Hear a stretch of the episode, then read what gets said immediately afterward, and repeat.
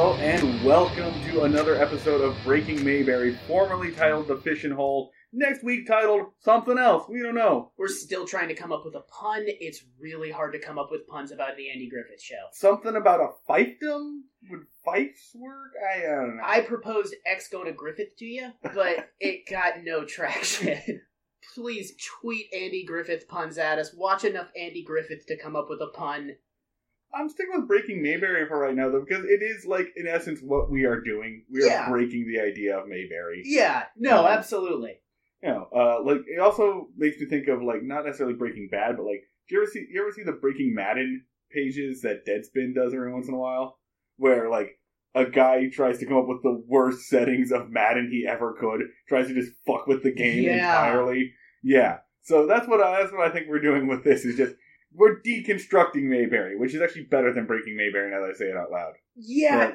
I, I I spent like three days just staring out a window and trying to come up with a, a Twin Peaks uh, Mayberry pun, and just nothing. Like it, because that I'm sort of like like at this point creating a seedy, uh, like amoral underbelly for for Mayberry. I'm basically lynchifying it. We should definitely do uh like a serial podcast style thing, like dun dun dun dun. But like, when I met Otis, the town drunk, he had been in, in jail for three hours. what do you remember about your childhood? Can you really tell me every figure in your life? Yeah. Mayberry is an innocent looking town. That's my yeah. In this episode, we are co- we are going to cover uh, episodes three and four of the first season of the Andy Griffith Show. Uh, they are called "The Guitar Player," directed by Don Weis and written by Jack Elinson and Charles Stewart. And episode four, "Ellie Comes to Town," also directed by Don Weis and written by Charles Stewart and Jack Elinson. How do you think they break that up? Like the the writing. The billing, yeah, it's the same dudes. They just have different billings on each episode. I, I imagine that there was like an angry, uh, like like an angry writers' room shouting match where there's like, "You can be top billing for this one." Now, Like, Be- before we get into this, though, Dan. Yeah. I have a special surprise for you Mhm. because if you'll put those headphones in your ear, mhm. You last week you and I freaked out about uh episode two, Manhunt, Manhunt, Manhunt, Manhunt. and we talked about like how it's kind of the uh genesis of how weird and horrible Barney Fife can be, and how Mhm. he's like always he's always at Manhunt level is what we said. Mhm. Well, so I did some research, and um, so the show's theme was written by a man named Earle Hagen, a composer, and Earle Hagen also composed themes for different characters. Would you like to guess what Barney Fife's theme is actually called? Like his his musical theme. His musical theme is named Manhunt. I'm going to play it for you. Okay.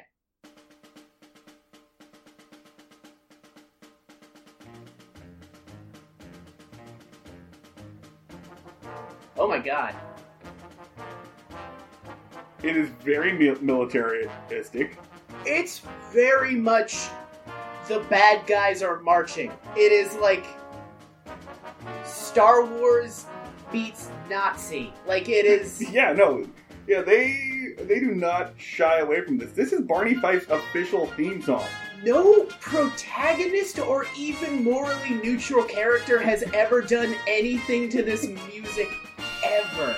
Like no okay thing has ever like the, even like at its most charitable this is the music in M*A*S*H that the dick general shows up in Right, right. This is when like the racist general comes in. Uh, exactly.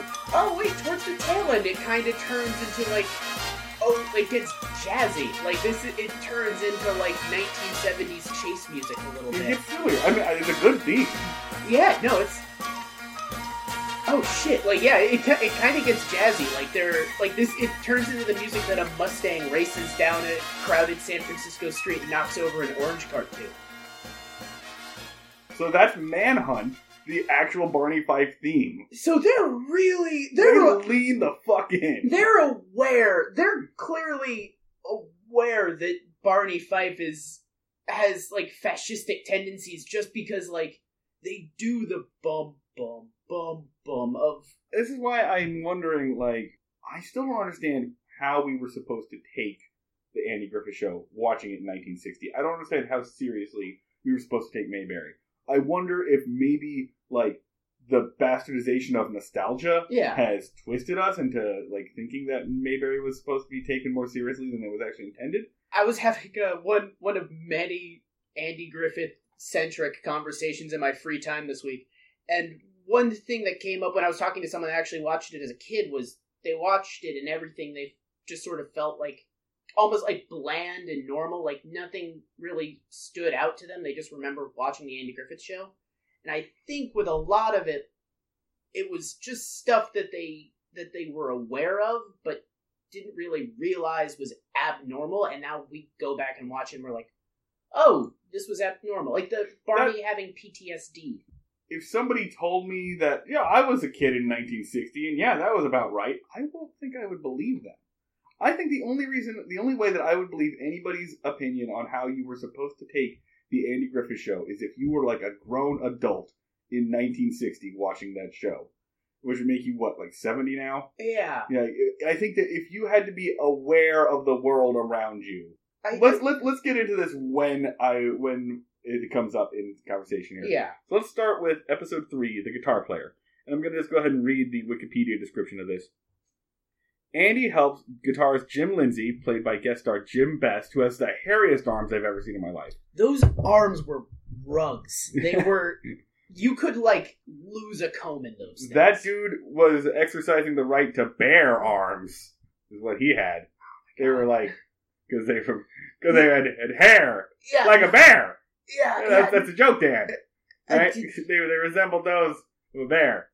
Doing it in Don Knotts' voice makes it slightly better. Yeah, Andy helps guitarist Jim Lindsay, played by James Best, get a chance at stardom by arresting a band passing through town. That's the uh, Wikipedia description. Dan, do you want to give like a, a quick summary of the sh- of the episode? the the episode opens with the guitar player, the titular guitar player, playing in front of a funeral home. The funeral uh, home owner objects to this very aggressively in like a, a 1950s, like that dang rock and roll way, Get off of my lawn. Yeah. and makes Andy Griffith ro- uh, lock up the rock and roll player. They're best buds in prison. They hang out, jam together. yeah, you get the feeling that this was not a real like arrest. It was just an excuse for them to like play music together. One of many fake arrests throughout the show, like Yeah. ceremonial arrests. Right. There was no paperwork filled out in Mayberry. Oh no, never. He never doc. Uh, uh, uh, on the books, he arrested like one person per year. They jam together. Andy wants him to get his act together, make money off of what a great guitar player he is, because he thinks that he's a prodigious uh, musician. I mean, he really is because he manages to make one acoustic guitar sound like two electric guitars. Yeah, Makes him the greatest guitar player in the world. it's it's almost his ability to play an electric guitar that is not plugged in is kind of impressive. It, it rules, is what it is. To facilitate his transition to fame, Andy arrests a passing band on trumped up charges, holds them in a jail cell, and forces them to listen to the guitar player's music so that they'll give him a job. Oh, you, you skipped something. You skipped something. He arrests the band, but then Jim also refuses. Like, Jim doesn't want to come in and play for them. Yeah. He doesn't want to, like, be held to play. And Andy straight up duck season, wabbit season, like, tricks him into playing for it. Also, as a as a side note, has him brought in at gunpoint by Barney. Yes. Yeah. Loaded gunpoint this time because I don't think he's I think he stopped taking the bullets out of his gun after the manhunt. So he essentially uses his office to forcibly put two people in the room and then duck season rabbit seasons them into playing for each other. Everything ends up happy. The band and the guitar player ride off into the sunset. Andy Griffith commits uh, what, depending on your interpretation, was either a misdemeanor or a felony, which is is something I want to talk about off the bat because this is sort of like the original sin of the show. Andy did some unethical stuff previously. This is the first time that Andy Griffith commits an actual, literal legal crime.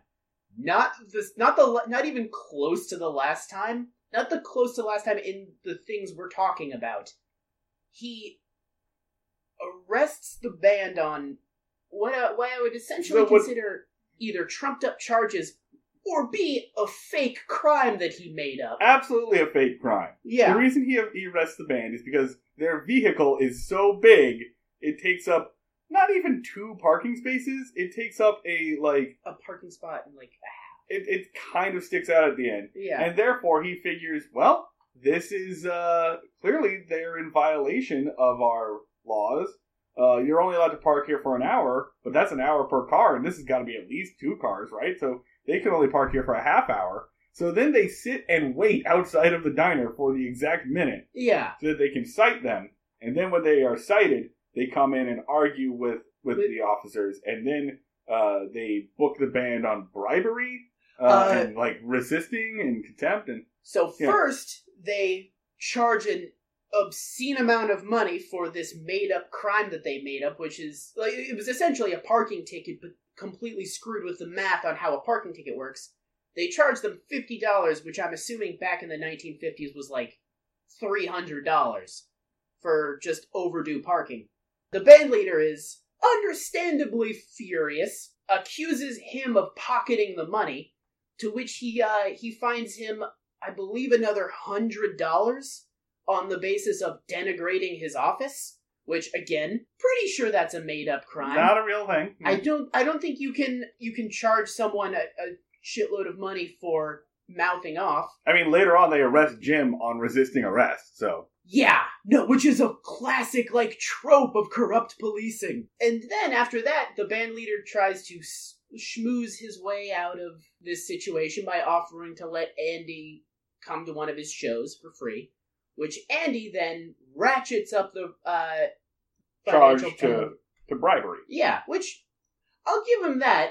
The band leader was totally trying to bribe him. Right. Loose, loose interpretation of bribe, but yeah, that was a, that was a bribe. And I, I It's look- entrapment. yeah, It's literally entrapment. All of them. it's entrapment and also falsifying a police report mm-hmm. because he's he arrests them, uh, arrests and fines them on the basis that they had a parking ticket that they were refusing to pay, but they didn't actually break any parking laws. They made that up. It's a misdemeanor when it's on the local level, at least from the very little amount of research I did. But it could be a, a federal crime. He hasn't transitioned to federal level or, or major felonies yet, but I'm I'm assuming that by the end of season one he will get there. By the way, I want to point out James Best, best known as Sheriff Rosco P. Coltrane on The Dukes of Hazzard. That's what he was famous from. They do a shout out to Elvis, They do a shout out to Elvis. I was going to mention that. I'm a Uh, little embarrassed of this. I did a quick Google search to make sure that that wasn't Elvis because I was like, I don't think that's what Elvis looks like, but also it could be what young young Elvis looked Well, like. he, he's not going to be Rosco P. Coltrane for another 20 years. right? Yeah, But yeah, they do make a quick reference to Elvis to remind you that it is, in fact, 1960. yeah. Want to keep reminding people of this. No matter how weird this town feels, it is 1960. Yeah, Uh, they call him like that feller we saw on the TV sometimes, waving his hips and howling like his dog had died. Yeah. Something like that. Like Which like also real- estab- establishing that while it is 1960, they're in some like di- they're they're like basically on an island. Like yeah, yeah, yeah. Uh, they they sort of treat the South like it's like, like it's Gilligan's Island, right? Yeah. Like uh, complete the fact that Don Knotts can be there. like uh, sort of. I was thinking like like it's Narnia. Like the South is Narnia. Like you like they're in a like a far off place. Like we hear of this land called America. Like where you have an Elvis. Things are simpler here in rural Illinois. Is North Carolina. I thought it was Indiana. No, they're in North Carolina. Uh, I know this because number one, uh, Andy Griffith himself was born in Mount Airy, North Carolina, and like the whole town is has like a little like tourist section that's made up to look like Mayberry, which by the way we're definitely going to go to. That yes. We have to do like a live episode. My dad lives like an hour from there, so um, Would, would we just like walk around with like mics on, I guess like we'll figure it out. just Statler and Waldorfing a walking tour, We, yes, yes, That that's exactly what we'll do. end in an assault? We may spend some time in the in the uh, Mayberry jail, and that'll rule. yeah, But yeah, it's North Carolina, and also Jim uh, Lindsay like tells Andy, "Hey, Andy, I went to Winston Salem and I got this new guitar pick. Makes a difference, right? That's why I sound so good, right? oh yeah. because he has a new guitar pick. I think they were trying to denote like how humble and like simple he is. I've hung out with a lot of musicians. I don't know any of them that have been like unnecessarily like humble or unambitious. Like it was it was a weird thing where he was like really good, but also determined to believe that he he sucks, which artists often have low self esteem. Had some imposter syndrome, sure. But he also has the really weird aggressive thing of being as unfamous as possible. Which, like, he likes to play in front of the drugstore, but aggressively refuses to do absolutely anything that could, like, Yeah, uh, they they describe it as a fear of rejection, right? He's like afraid, yeah. uh, and he's also very stubborn in it. And by the way, now this is this is a moment that got me. There's a point here that's played as played as a joke. So they're sitting in the jail cell, Andy and Jim. This is the first time that he's arrested him, Yeah. and they play their little song together, which is fun, right? Mhm. And uh, after Andy like tells Jim to get his stuff together and do all this stuff, and Jim doesn't listen, Jim's being stubborn. Andy like walks out of the cell, Mhm.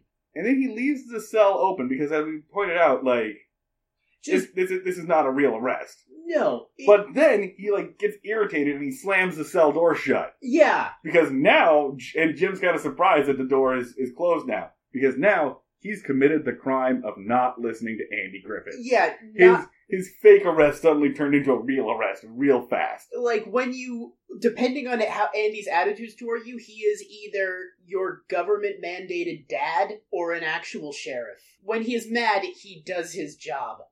When we see the band roll into town, they come into this big old like the frickin' Studebaker that Fozzie drives in the Muppet movie. And Right. the the band leader who we need to look up the name of that actor immediately because he Oh, I, fucking rules I've got I've got it here. on an on a whole new level. Like he practically kicks the door of the car open, busts out in like a checkered uh, big bopper jacket, and does a Rodney Dangerfield routine. Yeah, he's just just insult comicking the entire town. Why was he an insult comic? I'm not complaining because it was incredible. He just basically berated an entire town for for a prolonged period of time. He heckled a waitress, like Yeah, not not like, not, like- not, not, not like harassment, just like, hey, honey, uh, we'll, we'll all have the special. If, uh, if, you know, one of us dies, we all die. Hey, hey, yeah, hey. yeah, no, He's, he's basically got a cigar like in his hand. Like, yeah. He does. It, it honestly, his his general delivery was so similar to Rodney Dangerfield that I was like, has Rodney Dangerfield was Rodney just this. Yeah. was Rodney Dangerfield just ripping off like like did we just all forget the shtick that he was ripping off? Was his was his stuff just super normal? Yeah. He yeah. practically did the uh like the collar uh the Oh. collar He was just no respect, no respect at all, all over this town. Yeah. He, uh, Andy comes in and, uh, like, hey, local law enforcement. He flips up the badge and says, if found, please return to Wyatt Earp. Like, just flipping about the whole thing. Yeah, just utter disregard for he that musician kicked so much ass. Uh, all right. Uh, his name, actor's name is Henry Slate. He's got a huge list of credits. Uh, the character's name is Bobby Fleet, right? Bobby Fleet and his band with a beat, I think was the name of the band, right? The, and the band were just like the mo it was just the same guy in slightly different sizes. Like it they were like all alternate universe Bobby Fleets. they looked like failed clones of each other. Like just just like five skinny turds all laughing and kind of like like be like, Yeah, you tell him, Bobby. Yeah, right, right. Fuck him up, Bobby! Like they were his hype men. I, I really hope that every single thing that actor has been has been basically him as Bobby Fleet. Like he just rolls into the Munsters and just starts like immediately talking shit. Like no respect for any premise whatsoever that Hey, buddy, uh, my car needs a jump. Can I uh, hulk up to your neck there? Uh, hey! Uh, he rolls in, immediately rules, is followed by just like the most generic 1950 to 60 jazz band ever. I'm assuming they were a jazz band. His, like, it was, it, was, it was like a big band kind of thing. Yeah, yeah. His band was like 15 guys. Right, right.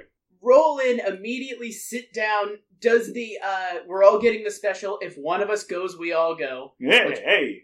great Killed. joke Killed. just like fucking cratered that restaurant like who ordered like takes the tray of waters from the waitress and says who ordered a clean glass again like not even like being shitty to waitstaff heckling yeah. heckling a wait uh, heckling a restaurant like it was a shitty for comedian. existing. yeah Yeah, it was just tearing into the town. Like the um the one line was uh if it- it's a little like hackneyed at this point. I'm pretty sure this was probably how it was invented. If they threw a, a beauty contest in this town, no one would win. Which, like, I'm assuming again by 1960s standards, was like, like people die Yeah. from that insult. This, um, I'm, there's not a live audience for the Andy Griffith show, but I can still hear them going, "Oh!" just like people lo- like people at home just broke the television at the, the savagery of that line by 1960 standards that was a body bagging insult back then So of course, uh, Barney's angry about this. This is where he says the line, "You gotta like, you gotta you gotta watch me sheriff i'm dangerous i get my I, he says i get wound up i'll punch a man in the teeth yeah, like- yeah." He he wants to start breaking some heads, and for for for what? For insults? yeah no he's fear like he's furious at being insulted at one point another charting of Bar- Bar- why barney fife should not be a cop he uh he casually asks Andy like when they're when they've arrested the big band on trumped up charges, Barney Fife offers to work him over, Yeah, and he's like he's like grabbing his nightstick and uh, yeah, tugging at his Yeah. nightstick. yeah. He's like he wants an excuse. He's sitting there, "Let me at him, let me at him." Yeah, he, he he off the cuff asks Andy if he wants to wants him to rough the band up, Right. and Andy casually goes like, "No, no." Like he's not like, "No, Barney, we're not gonna do that." He's like, I want you to go arrest another guy Yeah. for no reason. There's no time. Go commit another felony. Go- Wait, oh, if, if only we, if only there were enough hours in the day, Barney, I'd let you rough up each and every one of them. But unfortunately, you go, you have to go arrest a man for resisting arrest. Barney says, like, arrest him for what? And Andy goes, I don't know, make something up, or just haul him in for questioning. Barney leaves, comes back, and says, questioning for what? Yeah, which, like, how was no member of that band like? I'll take my lawyer now. Like, Right. Let's let's point out that the band can hear everything that they say. yeah, They are twenty feet away. the band. I Like, also want to point out this is how bad everyone sucks at this. The keys were still on the wall. Yeah. right? Just like with Otis, the band could have just grabbed the keys at any moment. Yes. Maybe maybe expectations around the legal system were different. I don't understand how every single member of that band didn't walk out and be like, "Well, I own this town now. Right. I look very I look forward very much to this extremely lucrative lawsuit for these crimes that you openly committed in front of me and my many, many corroborating witnesses." For which you will have absolutely no defense whatsoever. Bobby, but was it Bobby? Bobby Fleet. Bobby Fleet should have said to the guitarist, like, "Hey, screw joining my band. How would you like to annihilate this entire town and just like By buy band? mansions?" By band, we mean class action lawsuit. yes, Right. like he like openly at, openly commits crime, like explains a crime to Barney in front of him, which he also has to do because Barney throughout the entire thing has maybe a thirty percent understanding of what the plan is. Right. Like he does not understand that they're arresting these people wrongfully for good Samaritan causes. He's just like, all right, these smart Alex are finally getting theirs. Finally, Sheriff Griffith is looking at this Fife's way. Right, right, right. He's finally on board. Except, except for what disproves that is uh, when they drag Jim in, and Jim's up. Jim's onto them immediately. Yeah. Jim just goes, "You dragged me in here so that you can make me play in front of these people."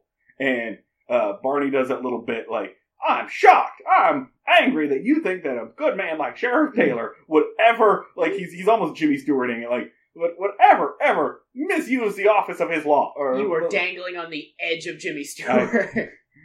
And then he kind of like shuffles back to like, so what are you what are you gonna play? What number are you gonna play? So like, Barney's Barney's aware he's just an idiot. right? yeah. Uh, yeah. And we should also mention like just for the fact that Ronny Howard, I guess, has a six year old's contract and needs to be in every episode. He shows up, kicks a guy, and leaves basically. Yeah, Let me let me amend that. He shows up, gets within strangling range of a criminal in a jail cell. Just gets right up to this very large man who he has no idea what he's in jail for. Like, Says, "Are you a criminal?" yeah, just gets like gets his neck right up there at, Yeah. at, at hand level. Is like, are you a criminal? And regardless of your answer, fuck you. right, right. like he he immediately start like gets right up in in in Bobby Fleet's face and asks if he's a criminal, says he doesn't care, and then starts talking shit and then kicks him in the shin. And runs away. What great job on establishing like self-preservation instincts in your child, Andy. Like like great job. You've taught him like like sub mammal levels of ability to survive. He goes up to a criminal that he decides is dangerous. Right. Yeah. What, what how I I, I don't have a follow up question. Just how was any of that o- allowed? Follow up thesis on uh, on Opie maybe being a sociopath.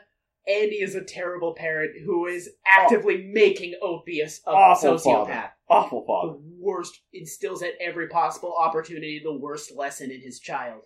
Uh, all right, so they drag Jim in, uh, and the way that they get because Jim's refusing to play, and the band's refusing to hear. Uh, so the way that Andy gets him to play is like, well, I guess I'll just take this guitar, and he like detunes the thing, and he makes it sound shitty, and he says, "Hey Jim, could you tune this guitar for me so I can play it?" And Jim falls for it, and he's playing it, and it sounds like crap because Andy knows that Bobby Fleet cannot resist heckling this dude Yeah. and the guitar sounds bad, and Bobby Fleet's just like, "Oh, uh, yeah, I hearing angels? Yeah. Ah, Is it a guitar or a harp from heaven? Yeah." He's just like just poking that bear, and we get these great, like they're really good. They're like Fritz Lang style, like extreme close-ups of Jim's face as he gets angrier and Yeah. angrier, and then he like puts out this rockabilly riff that's just like a like a gunshot, like BAM, BAM, BAM. Just silences the room. It's such a good scene. and then and for some reason like they arrested them with all their instruments so like Yeah. so like the the drummer just starts like clicking and clacking on the bar doors and uh, all of a sudden a trumpet shows up When I was arrested, I, they took away my shoelaces. shoelaces Yeah, so I couldn't hang myself, and they gave they let one of them keep a bludgeoning weapon. yeah Like, yeah no they've got all their stuff and they have this cool little moment right where the band starts playing along uh, inside the jail cell. They have a fun little thing. Barney does a pretty funny little dance. Oh god, yeah, no, that that that that scene dan- ruled. that dance that Don Knotts did was like the visual equivalent of someone coming up behind you in a urinal and giving you a neck massage. Like that was so unpleasant to see. Just it, like oh, just seeing Don Knotts gyrate is deeply unpleasant. It was it was like somebody electrocuting a rooster Yeah, like it was it was noodly. It like, was like like rectally electrocution. Yes. Oh Yeah. God. Yeah. But one one thing I want like that entire scene. Did Bobby Fleet's band not have a guitarist already? Yeah, what what How how is there not one person there, either a sweating bullets or just like in the background being like, it's not that good. It's He's okay. really like those three chords, huh? It's- uh, it, it seems like he's off tempo. Like, what? How is no? Never better. They were like every shot they did of the band, they were like, "Yeah, this is gonna be great for us." There should have just been one guy going like, oh, "I'm gonna get fucking fired." They're gonna leave me here in this cell. It's it's it's one thing to get fired from a band; it's another thing to watch it in slow motion. Like, just, there there should have. But he was like, "Hey, he's pretty good. I dig him." Someone would be like, "Can I like just have a quick like one on one?" Just uh, just hear me out, okay? Just like Bobby, I you're the godfather to my children. Don't do this. You've known this man for two seconds. I've been with this band from the beginning. I came up with the name for the band. Don't do this to me. do it, Bobby. I'm do it, Bobby. I'm the Look at you, hot. Like, what did was were they getting an understudy? Like Bobby Fleet even has a line where that is flatly read. The line is, I could always use a good guitarist. But the way he enunciates it, it's like he's making a dig at somebody. He's like, I could always use a good guitarist. You- And I expected there to be a smash cut to like some weakling just going, no, Yeah. Just why? I really want to just create like a, a- my own fan edit version of this episode and change literally nothing of nothing of the entire episode, but just have one person in the background of that line be like, "I always need a good guitarist." Oh, oh. Uh, And just like just someone go like, "Solid burn, Bobby, solid burn." You've So- sent me out on one last good razzing. hey, you got me. Yeah. Hey. All right, so they leave.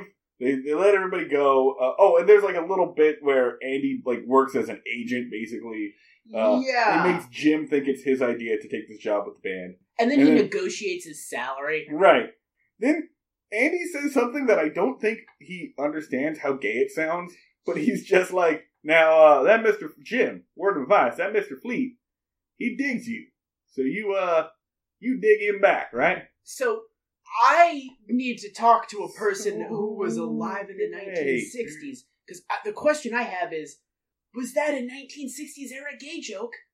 Or did they not realize how gay that was and the joke was like, oh, Andy doesn't understand how the word dig works. Probably. Because it was either like a joke about how out of how unhip Andy was, or it was like the 1960s, like Andy accidentally like Michael Scotted and said something, yeah. or no, I guess more Tobias Fugate. All right, so they, they send they set, let the band free. Everyone free to go. Jim joins them. He gets his stuff together. Final joke is as they're sending them off. Barney says like, "We've got lots of great talent here. Maybe we got a great harmonica player." And he pulls out his harmonica and he plays it. And they drive away. And Andy makes a call back to that line and says, "Barney, I don't think they, that he digs you. I don't think he dead.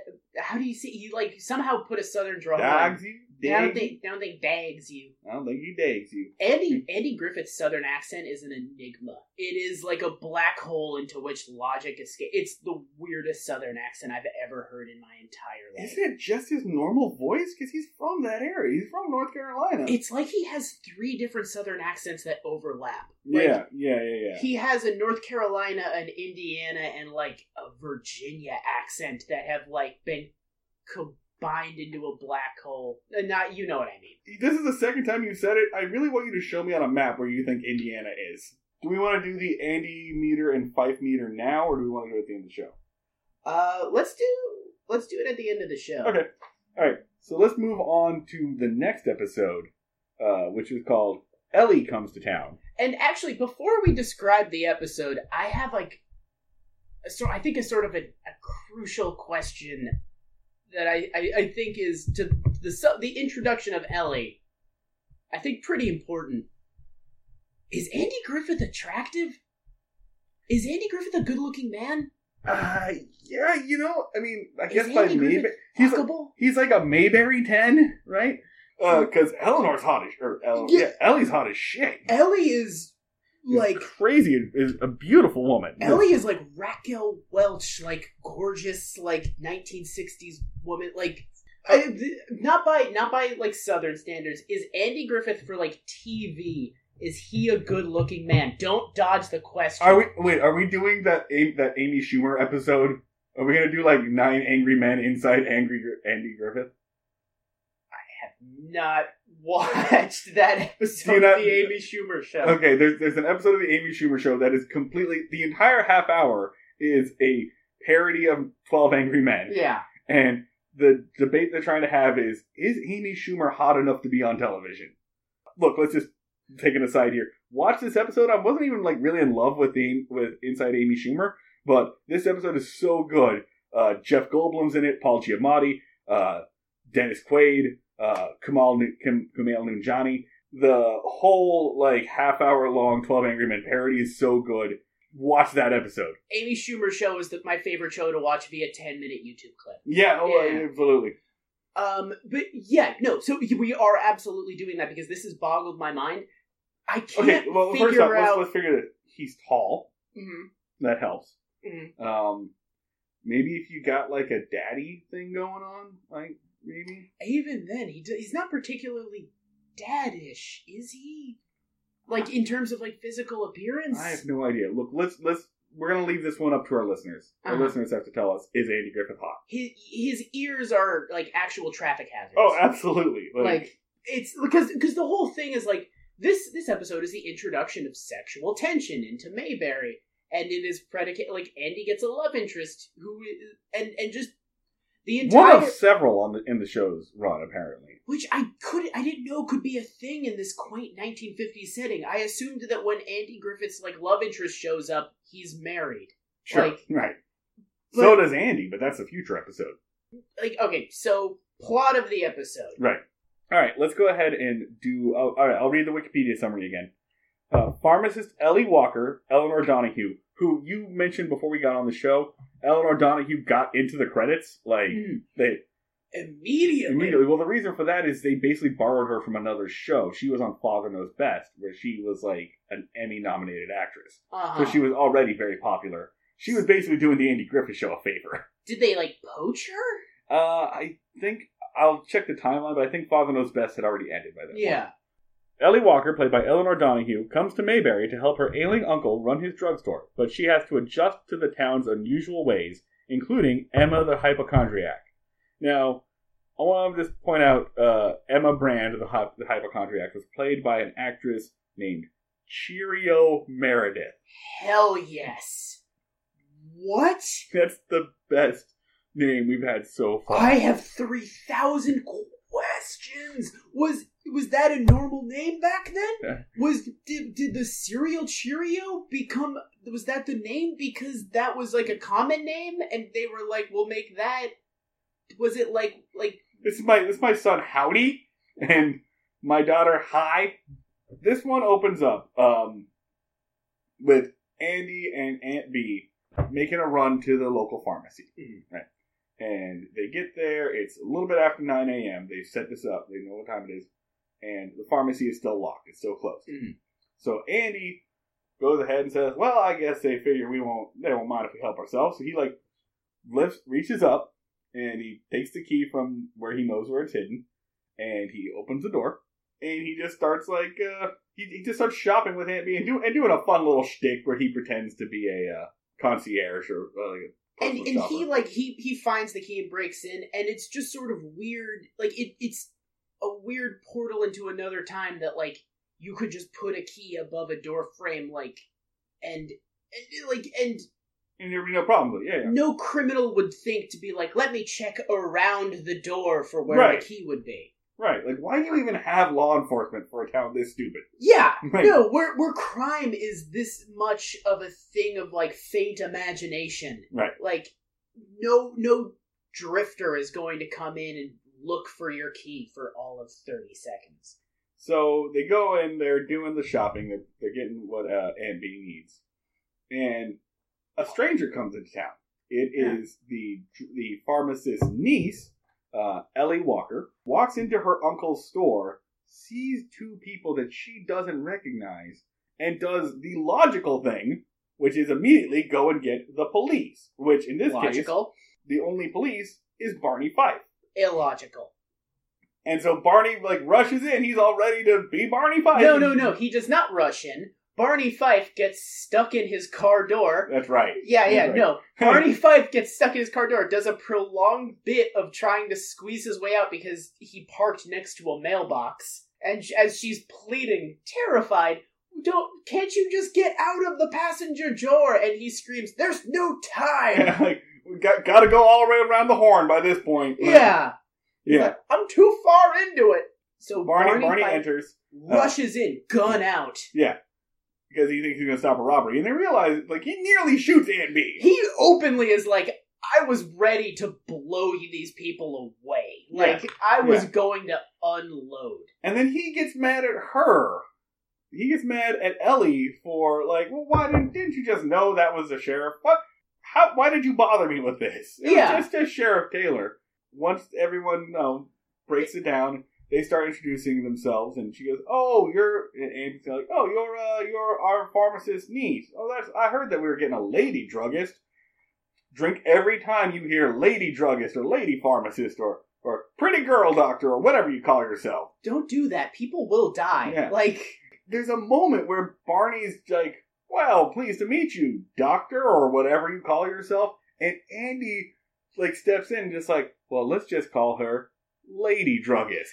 There's a moment where I think he's just going to say, let's just call her a pharmacist, like what she is. But nope, Lady Pharmacist. And There- we just roll with it. There is a line where a TV show's casual old timey sexism becomes intolerable, and this episode gets right up to that line and, and like dangles over it. Yeah. like waving its arms to keep balance. Like it, like the razors, e- the, the distance between the this episode of the Andy Griffith Show and intolerable sexism is microscopic. It is just barely okay. Like Andy Griffith manages to stop talking just in time before he goes like, "Also, you shouldn't be allowed to vote." All right, bye. Like, yeah, yeah, yeah.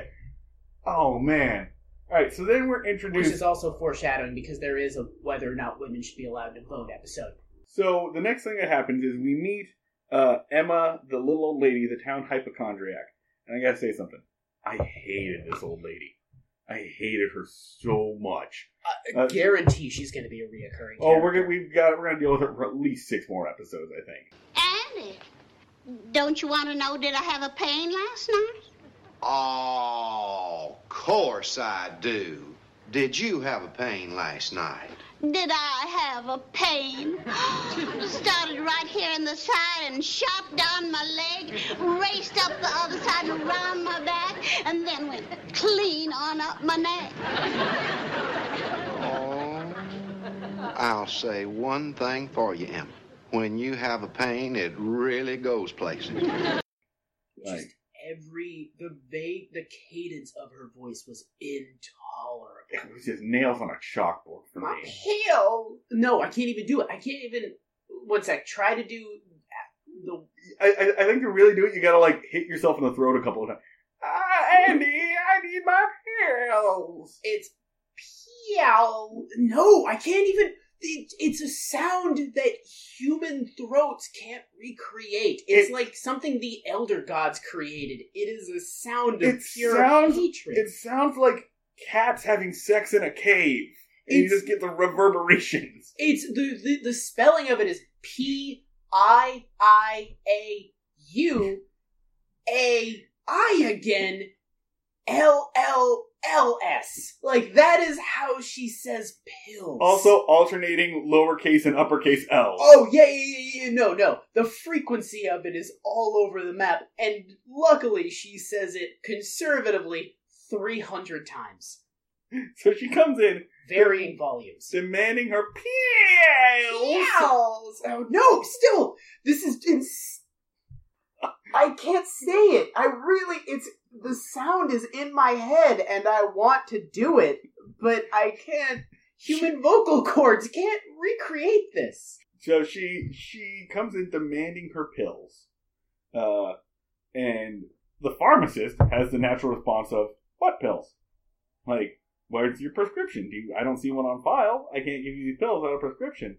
Uh, and she gets so she just throws a temper tantrum. I should also point out that uh, by this point Andy has left, but Mhm. before this old lady let Andy leave, she like to get attention was like Andy like scolds him for not asking about her pain. Yeah, no. So this is also sets up a a very interesting thing because she establishes that the pills she's here for are pain pills. Right. They are pain medication. Right.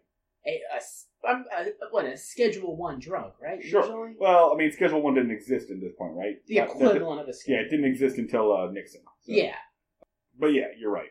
Uh, so she comes in and says, like, I need these pills for these pains I had last night. Uh, she scolds Andy. Andy asks about the pain. Uh, she gives him the rundown, and he goes, "Okay, well, bye, because there's nothing I can do for you. Bye." Yeah. And he refuses. Or so she asks Ellie for the pills. Says, "Here's my dime. She's gonna she's gonna charge it pay for a dime." Yeah.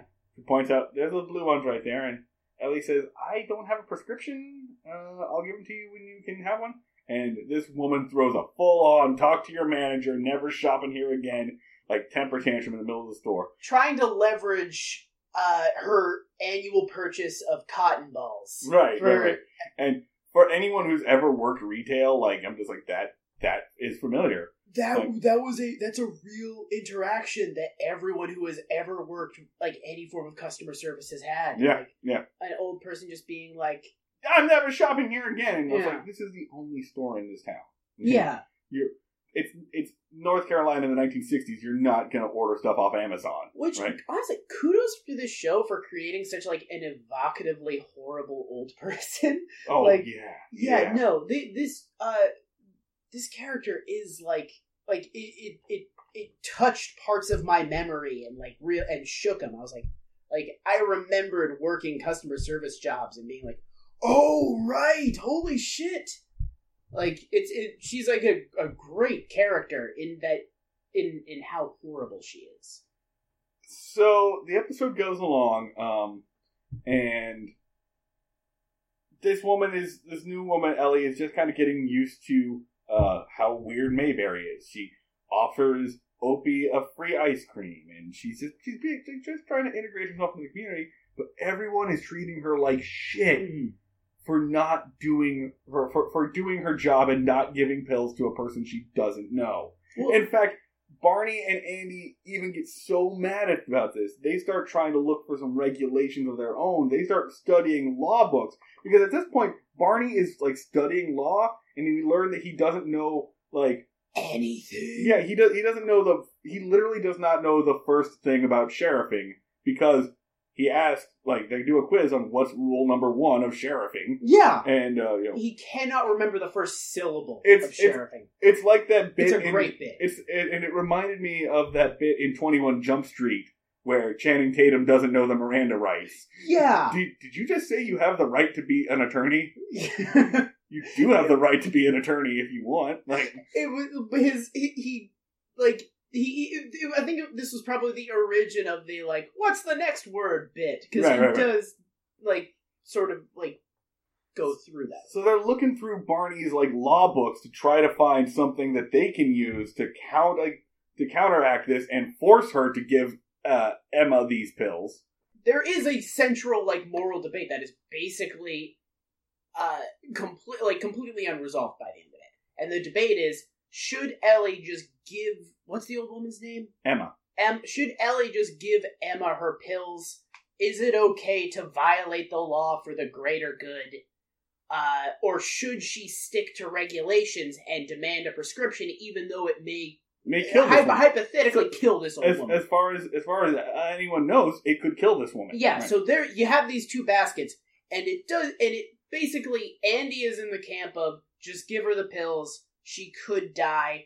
Ellie is in the camp of she needs a prescription. Please, she just needs a prescription. I'm a pharmacist. I take my job seriously. Just make her get a prescription. Yeah, and, and everyone treats Ellie like a, a complete outcast for this. Yeah. And actually, like the the show basically ends with Andy and Ellie having that debate, like in the middle of the street. Yeah. So they they try to they try to go through the books to find something. They don't find anything. Uh, Don Knotts gets to shtick as he reads through the law books about like a case, uh, the, the arsenic case, right, where somebody like sued for the right to buy arsenic from somebody that didn't want to sell them, and then that dude winds up dying. Yeah. funny, funny, good joke. Solid suicide Solid- joke. yeah, good joke, good joke. Um, roll on snare drum, yeah. but Doctor I am Pagalashi. Like, they they never resolve it because it's at the end after this long debate over whether or not Ellie should just give oh, Emma her she's, pills, she's straight up wily coyoteing, trying to like sneak her way in. like the boom, boom, boom, boom, boom. As you Yeah. see her little feather hat go behind the counter, she tries to steal pills. Yeah, yeah, yeah. She's that's it. She's stealing pills. She's She- breaking into a pharmacy. Attempts to attempts theft in front of a sheriff, and Andy Griffith doesn't give any semblance of a fuck. Right, except because she wasn't, according to Andy, with his again real loose definition of the law, was not stealing. She clearly intended to pay for them because she Yeah. had the dime in her hand. Yeah, what this all comes up to, and also like there's still some like flirtation and uh, like sexual tension between Andy and, and Ellie, yeah, Yeah. which we're gonna get into in later episodes. Uh, and the the closer of all this is finally uh, Emma like is fallen so very ill. She's on her bed, her fainting couch, and she can't get up. And everyone thinks these are her final days, and they're bringing bringing her like pies and casseroles and stuff. We Mhm. find this out because Aunt Bee uh, whose only purpose on the show is to cook things Yeah. uh, and gossip, comes in, tells Andy this, uh, and they go to her house and they give her the like casserole or whatever it is that uh, yeah. she made, and that's when Ellie shows up. Ellie shows up and she gives she They gives give- Emma the pills. Like here You they also are. forgot Emma's name. Yeah. It's a hard like It- it- it's Ellie and Emma. That's the Yeah. problem. So Ellie shows up, gives Emma the pills, says, "Here you go. No prescription needed. I'll take the dime. Here, you take one now." Ellie and An- and Andy go outside, and this is the part that confuses me because Andy says something like, "Well, what made you change your mind? Like, why did you give her those pills?" Uh, and she goes, "Those pills won't cure anything. They're sugar pills. They're placebos because." That's why my uncle was selling them to her for a dime. He just knows that she just wants them so that she can think it's all in her head. Yeah. So here's my question. When did Ellie figure that out? And how long passed where she was still expecting a prescription for that? Like the first scene, right? Emma points and says, Those blue pills in that jar over there. Any pharmacist should have looked at that and been like, That's that's candy. Yeah. Yeah. Why was she holding out so long? Was she expecting Emma to like bring in a prescription for the M and M's that were behind the counter? What what was going on See, there? I thought like my my initial view like like viewing of it, I thought that as soon as she figured out what the pills were, she like immediately grabbed them and came over and gave her to her. That that's my question. When did she figure it out? Yeah. No, cuz but then she said some stuff and like and and Annie was like, "If you knew they were placebos, why didn't you give it to her?" And she was like, "Well, I'm a pharmacist, ain't I?" In which case, Ellie, Is a terrible pharmacist. yeah, Ellie is a very mean person.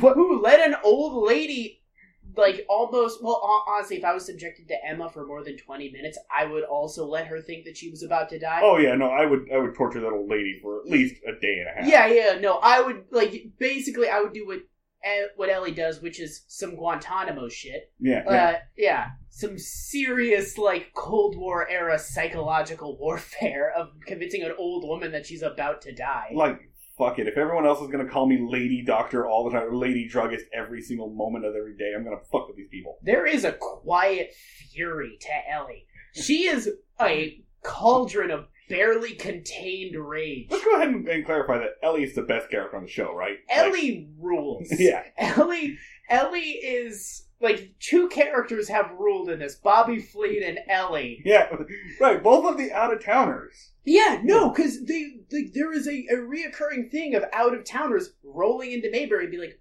"What the shit are you idiots doing?" Okay, so I wanted to talk about this, right? So all four episodes that we've seen so far are somebody from somebody not from Mayberry comes to Mayberry. Yeah, They've all with different like interpretations, right? Remember when I was in college, I read this book about screenwriting. I don't remember what the book's called, but it discussed. Uh, was it Save the Cat? it was not Save the Cat. Was it Your Screenplay Sucks? No, it was neither of those. Those are all the screenplay books I know. All right, well we're good. Uh, no, but it discussed um, it discussed hospital shows. Mhm. Uh, it used M*A*S*H and ER as an example, and I'll add Scrubs to the list. Uh, and said basically the reason why hospital shows work so well is that your characters don't need to go anywhere for the plot. Mhm. The plot comes to them in the form of a patient. A patient comes in, will affect our doctors in some way, and then the patient goes out. The patient's guaranteed to go out some way. They're either going to die or they're going to be discharged. Mhm. And the reason why hospitals work for these settings is even if the hospital's in the middle of the Korean War, the audience basically understands a hospital. I don't need an audience surrogate to take me through a hospital. I Hmm. understand how hospitals work just in general. That's why you have a show called General Hospital. So compare that to something like Star Trek, where they say in the opening credits basically that the show is we go to a place, that place is weird, we have to learn what's up with that place. Yeah. And every episode involves somebody explaining to Kirk what the rules are of this planet. Mhm. So, there is no audience surrogate in Mayberry, right? Aunt Bee could have been the audience surrogate in the first episode. That's normally what they set up. Like, like woman shows up in a strange town and she's got to learn how stuff goes. But every time Aunt Bee has lines, I am surprised to hear her talk. Right, absolutely. Absolutely. She is basically a prop.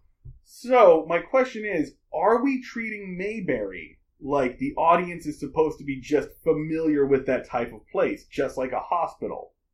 Or are they overestimating how familiar I'm supposed to be in 1960 with a place like Mayberry? In 1960, am I supposed to think it's weird that I can lift up or that no one's checking for that key? I can't imagine, even in rural North Carolina in 1960, that any adult would think it was totally cool that the sheriff just busts in. And I'm, and I'm from I'm from rural town. Yeah. You know, I'm from a very small rural area. I think if you're from rural America, you're supposed to watch it being saying, "That's how we are," and if you're from a city, you're supposed to watch it going, "That's how They are. they are." Yeah, Now, no, uh, and again, like I'm trying to put ourselves in 1960 sensibility. I'm trying very hard on this show not to do the thing where we look at like a 60s show through 2018 sensibilities, but like that's also what our show basically is. wait, yeah, no. Are you trying to not do that because I'm doing that aggressively? Okay, that's good. Well, well, it- it's a good balance. No, but that, that's what our show is, right? Yeah, Yeah. no. So yeah, I'm viewing even- this through, through the show through the lens of an imminent apocalypse. Right. That's yeah. So, all right, so even in terms of the 1960, what the hell? Like, so we don't need anyone to introduce us to Mayberry. Mayberry is the standard. Mayberry is the hospital that we're supposed to have a basic understanding of, and everyone else who comes in has to adjust to the pl- to that setting. Well, it's Norman Rockwell. Like it's it's that like I think it's it's sort of a That's con- an insult to Rockwell, but okay, yeah.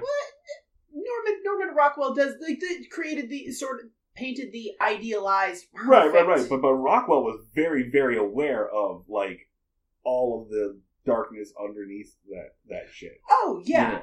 But but okay, it's it's it's the it's the perception of Rockwell. Yeah, no, no, no. It is sort of like it's real world characters wandering into a perceived version of America. It's Gilligan's Island. It's more like Gilligan's Island than anything else. And that, Nobody from the island gets off the island, but other people come through and go, "What is up with your island?"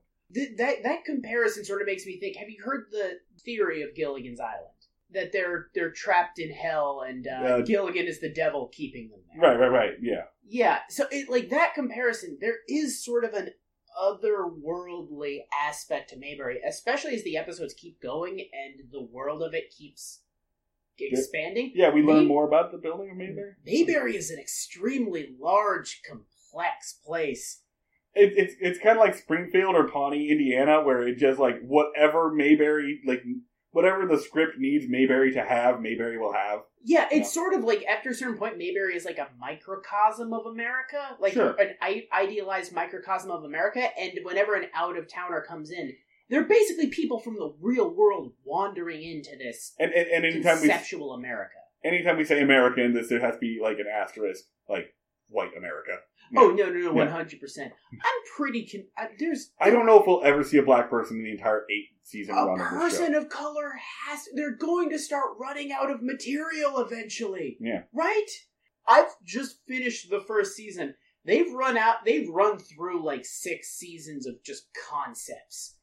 After a certain point, they like they're going to have to address the vague concept of race. Right, right. But complete tangent. Do you have anything uh, left to say about this particular episode? about this particular episode, uh, it's the nicest Opie ever is. Yeah, because he's getting stuff. He's getting free stuff. Yeah, no, there's there's a delightful bit between Ellie and Opie about using the word aid to getting a free ice cream cone. Yeah, she's being very maternal. Like it very set. It sets up like, oh, she could be a mother figure for Opie because that's very important for her getting together t- with Andy. Sure, sure. All right, so let's let's go ahead and do the episode ratings. All right, so first up, the guitar player. All right, so starting with our X Y axis, our Andy meter, which is how good is this episode? What's the quality of this episode? The guitar player, I'd say Eight, nine Andys. nine Andys. Nine I'm gonna Andys? go. I'm gonna be This episode's charitable. really good. It's a really tight episode, and it's kind of cool in that like it does a, a standard like all like like really simple premise of like how do we get A to B? How do we make the guitarist in a band and happy? And like it's sort of you can do incredible things with a with a standard sitcom premise when your main character is a wildly unethical cop. When when your main character is a police officer with a very vague, shitty understanding of ethics. Uh, so yeah, no, like the it's it's a really tight, like structural episode. It's fun. Um, I keep want to say Bobby Flay. Uh, But Bobby yeah, no, Fleet. no, it's definitely Bobby Flay.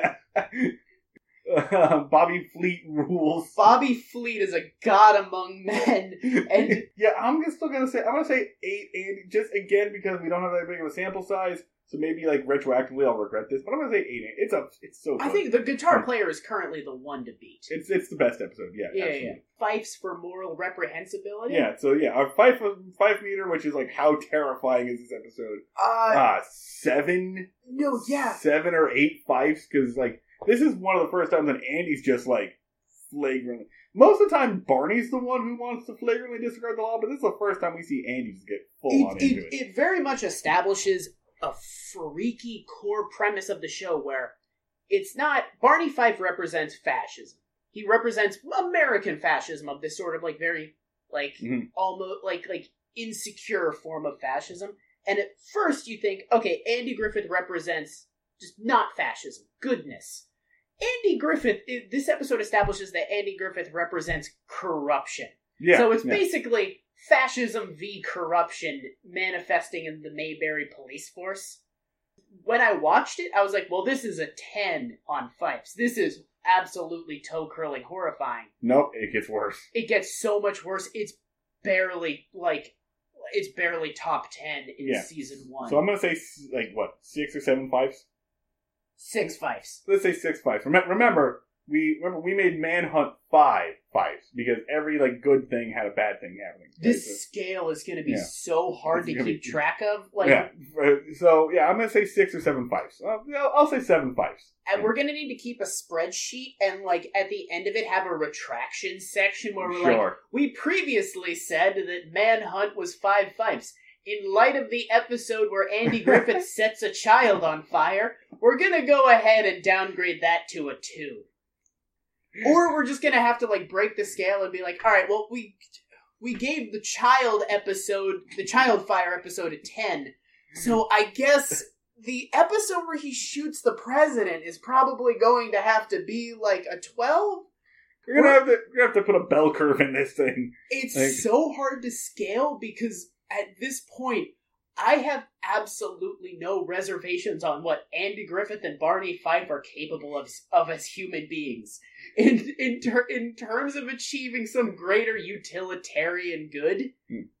I have no idea. Andy Griffith would slit a nun's throat at this point. I, I do sort of want to talk about the the utilitarian politics of, of Andy Griffith because that's sort of what it leans to. So far, Andy Griffith basically falls under the camp of utilitarianism. His his his big thing is greater good, and like him and Ellie talk about the uh the human equation a lot. Uh, basically, uh, like Ellie is surprisingly between the an argument between a sheriff and a pharmacist. Ellie is pro upholding basic statutes of the law, and Andy is at this point a strict utilitarian, sort of creating the most amount of of general human goodness or or human benefit as possible at, at a fragrant, fragrant disregard for the law Okay, a flagrant disregard. flagrant disregard for the law it's it's sort of freakish to to see a, a, a law enforcement figure have this general thing and again i feel like it's sort of the logic behind a lot of what yeah. now well, corruption like and, and not just corruption abuse Mhm. like basically a lot of a lot of issues that you see done by institutional forces is done in the name of this like vague andy griffith sense of utilitarianism. Getting to choose which laws you enforce and don't enforce. Getting to use the laws you see fit just in the interest of making life in your community better. But Andy has, in doing so, assigned himself the judge of what makes life in Mayberry better. And you sort of you take Andy Griffith's general logical framework or moral framework and you apply it to someone who, for example, doesn't like black people, or actually, real world world example, someone who doesn't like immigrants, and you have Joe uh, Arapio. A- A- Arapaio. Arapaio. but you know, screw it. Arapio. Yeah. Arapia. Actually, Yeah. that sounds that's a more fitting pronunciation of his name. Yeah. Um. Yeah. No, you have uh, Joe Arapio. Yeah. Like it's it's sort of a weird thing where you just translate you you you take the moral north uh, of Andy Griffith away. You put into you put someone else's north on the compass in there, and you have massively abusive behavior. I want to see an episode where, for whatever reason, Andy is unable to perform his duties, and Barney Fife becomes like steps up and becomes sheriff of Mayberry, and just sees how quickly everything falls to shit when you do not have that benevolent dictator. When you Yeah. when you've set up when you've set up this much of a power structure around one man, and that one man falls unable to uh, He perform, and you have somebody completely incompetent in that role. he is very much he is a benevolent dictator he is judge jury and executioner there is no there is like technically a mayor but i don't understand what role he functions in the city Mm, because yeah. andy griffith makes all possible decisions about this town Yeah, yeah. yeah All right, so yeah, no, and and Barney Fife then is like a heartbeat away from assuming command. from just imposing his terrifying militaristic will upon the poor people of this community including his poor poor mother Yeah. Yeah. yeah. All right, so uh, what is your rating for episode four? Ellie comes to town. First on an Andy scale. How good is this? I, I can't get. I cannot convince myself to give it more than a six. Five. I mean, between the blatant sexism and how much I hated that old lady. Five. Five. Mm. No, four. It's it, it's not a very good episode. It creates a, a a decent like moral conundrum, and then just like gives itself such an easy out. And also, Emma is the worst voice I've ever heard in my entire life. Just Oh, do yeah, one yeah. more attempt to say pills. Pills. That one, you got a piece of it. You Yeah. got like like 30, 40 percent of, of of her nightmarish pronunciation. Yeah, you're you're right. I can't. I three three. A's. Yeah, this, this episode sucks. Yeah, no, it's basically just establishing uh, Ellie and her general moral code. Yeah, Yeah, yeah. and for stuff that's like horrifying, like I mean, Andy loses this this one. So yeah, Andy gets his ass kicked. And he does advocate for uh, for distribution of a controlled substance uh, without any sort of oversight. Um, two fights. This is a nothing episode. I'd say I'd say I'd say three, just because he does really attempt to strong arm a pharmacist into giving away what he thinks are pain pills That's true. without That's a true. prescription. But he, he's not he's not successful. But he sure does try. it's more horrifying than Manhunt. Really? Uh, no, wait, no, he leaves no. a woman to die in Manhunt. yeah. No. uh, You know, it's around man. It's hovering around Manhunt. I'm gonna put it way below man. I'm gonna say three. I mean, this this this is three and three. That's a nothing episode. I'd say I'd say four in terms of fives. I'd say four fives. okay. Yeah, yeah. All right, so that's our that's our episode. I'm gonna give us some social standings, whatever. We'll probably be like at Breaking Mayberry. If this is. You do, do we're locking in at Breaking Mayberry. Uh, yeah, let's do it. Let's I do it. mean, the, the the domain and everything's available. I checked. So Unless you guys really like going Griffith to you, in which case start Stop a groundswell trying to campaign. make it happen. Yeah, yeah. all right. So thank you for joining us on this episode of Breaking Mayberry. I am Schneid- I am Martin R. Schneider. You can uh, follow me on Twitter at Schneid Remarks. I'm Dan Ludwig. You can find me at the Luds with two D's. Probably should specify that. Yeah, L U D D S. Uh, should have a sign off. Um, X going Griffith you? no. God damn it! God All right, damn it! So un- until next time, we'll catch y'all down at the fishing hole. Oh yeah, that works.